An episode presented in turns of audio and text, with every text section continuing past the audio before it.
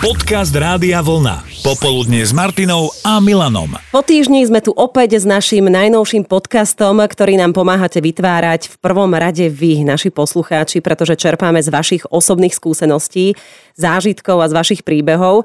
Tento raz to nebude o našej národnej hrdosti, aj keď tu verím v nejakom rozumnom pomere s osobnou reflexiou máme všetci. No uvidíme. No minulý týždeň sa jeden mladý Slovák pracujúci v Česku vyfarbil. V meste Opava sa najskôr opil, následne využil situáciu, nasadol do sanitky, ktorá tam bola zrovna na zásahu a s tou sanitkou UFO jazdil preč. Ale keďže 2,5 promile urobili svoje, tak ďaleko nedošiel. Po troch autách, ktoré nabúral po ceste, ho zastavila hliadka. Našťastie sa pri tých nehodách nikto nezranil, ale dobre meno v zahraničí nám teda neurobil. Čo, dobré meno. Hamba na 100 rokov mm. by som povedala a bez riešenia policie, bez nejakej pokuty a postihov to iste nebude. A to je jeden z prípadov, keď cítime pocit hamby za Slováka v zahraničí.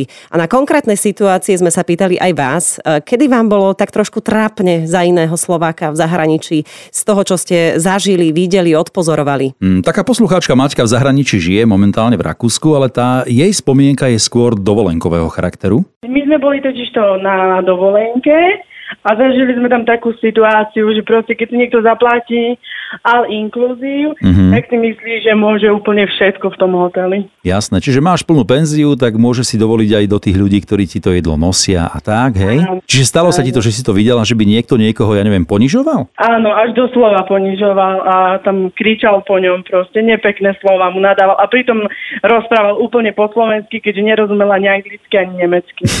tak z toho asi tí ľudia, ktorí to jedlo nosili, ten personál aj niečo mal, keď dostali ešte vynadané v Slovenčine. Hej? Ale pre teba teda hamba veľká. Áno, určite. Ja som sa ospravedlnila za nich, pretože to bolo nepekné. A niečo také nepekné zažil popri práci v zahraničí aj Rasto. Pracoval som u železničného dopravcu v Ostrave. A robia sa celkom ťažké skúšky rušné vodické, teda, ktoré si treba obhájiť u tohoto dopravcu. On dostal na skúškach podľa schémy, mal nájsť, ako sa naštartuje lokomotíva a on tomu skúšajúcemu urobil, že vrn a on ho za to vyhodil a hneď na nás pozerali úplne zle ako na všetky Slovákov, ako keby sme boli sprostí pastevci. A dlho trvalo, kým sme sa, kým sme sa toho zbavili. V hlase našej poslucháčky Vierky počuť pocit hamby za Slováka v zahraničí ešte aj dnes, keď si spomenie na príhodu spred mnohých, mnohých rokov. Prihodila sa mi taká vec, že krátko po otvorení hraníc sme teda išli do Rakúska, pretože sme boli zvedaví, ako to tam vyzerá, lebo u nás to také nebolo.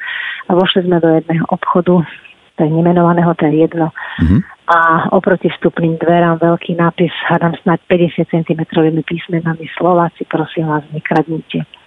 Wow. Bolo, mi, bolo, mi, bolo mi do plaču, pretože jednoducho hambila som sa povedať, vypovedať aspoň dobrý deň slovo, alebo niečo mm-hmm. povedať, lebo každý by hneď vedel, že som Slovenka. Bolo mi trápne za všetkých. Pýtal som sa Vierky, či oprávnenie? Ja si myslím, že vtedy krátko po otvorení hraníc to bolo tak, že skrátka naozaj sa niektorí z nás Slovákov pokúsili tam kradnúť a mm-hmm. hambila som sa, odišla som pred z toho obchodu a nechcelo sa mi vstúpiť do žiadneho iného obchodu ani nikam ísť. Najradšej som bola, keď sme išli domov a bola som spokojná, že ideme domov a tichučko som sedela, bola som z toho veľmi taká smutná sklamaná. Ľudo si pamätá jednu situáciu na dovolenke, ale nebude teraz hovoriť o nás Slovákoch, ale o našich susedoch. Ja som mal taký zážitok, keď sme boli v Bulharsku na dovolenke s manželkou a bola tam taká česká reštaurácia, tak sme sa tam chodili najesť, na české pivečko sme si tam sadli vždycky. No a prišla tam partia Čechov. Boli to síce Češine, Slováci, ale hambil som sa ako pes. Bolo to partia asi 12 ľudí, Všetci si objednali okrem jedného, ktorý si objednal len suché knedle. A počkal, než tí ostatní dojedli a on s tými suchými knedlami potom vylizoval tie omáčky a taniere po tých ostatných desiatich, ktorí tam boli. A že ani s tým sprepetným sa partia desiatich Čechov neunúvala.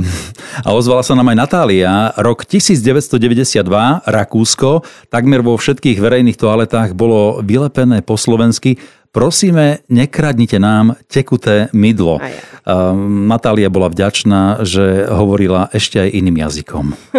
No ale Peťo ten jazdil po Rakúsku a už si začal robiť asi aj nejaké neoficiálne štatistiky, že auto, ktoré stojí popri ceste a pán je otočený chrbtom k ceste, mm-hmm. postojačky, tak to auto má zaručenie slovenskú ešpz No hambím sa za to, ako je priznávam a je to také, myslím si, nekultúrne, je to, je to veľmi nevodné a Videl som to aj u nás často a teda u nás je to také obvyklé, ale myslím si, že na to je pumpa, na to sú normálne toalety, aj keď tam možno už dneska sa platí, ako je sú mince, ale v mm-hmm.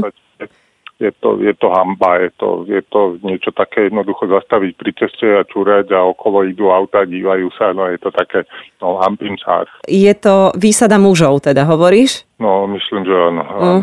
Ale vieš, ako sa hovorí, že keď musíš, tak musíš. No áno, ale zase pumpy však sú každých 15-20 mm-hmm. km je nejaká, no. Peťo, teraz no, ruku si daj na srdce a že či sa ti to nikdy nestalo ako Slovakovi. No, no, mohlo sa mi to stať, samozrejme, mohlo. mohlo, ale vtedy si sa hambil aj sám za seba. No, Anveru, áno, áno, áno, áno. Nech teda z celého tohto trapasu či malej hanby výjdeme presne vždy s takýmto veselým smiechom. A v podstate o to nám aj ide počas vysielania popoludní s Martinou a Milanom, ktoré sú tu pre vás každý pracovný deň od 12. Popoludne s Martinou a Milanom.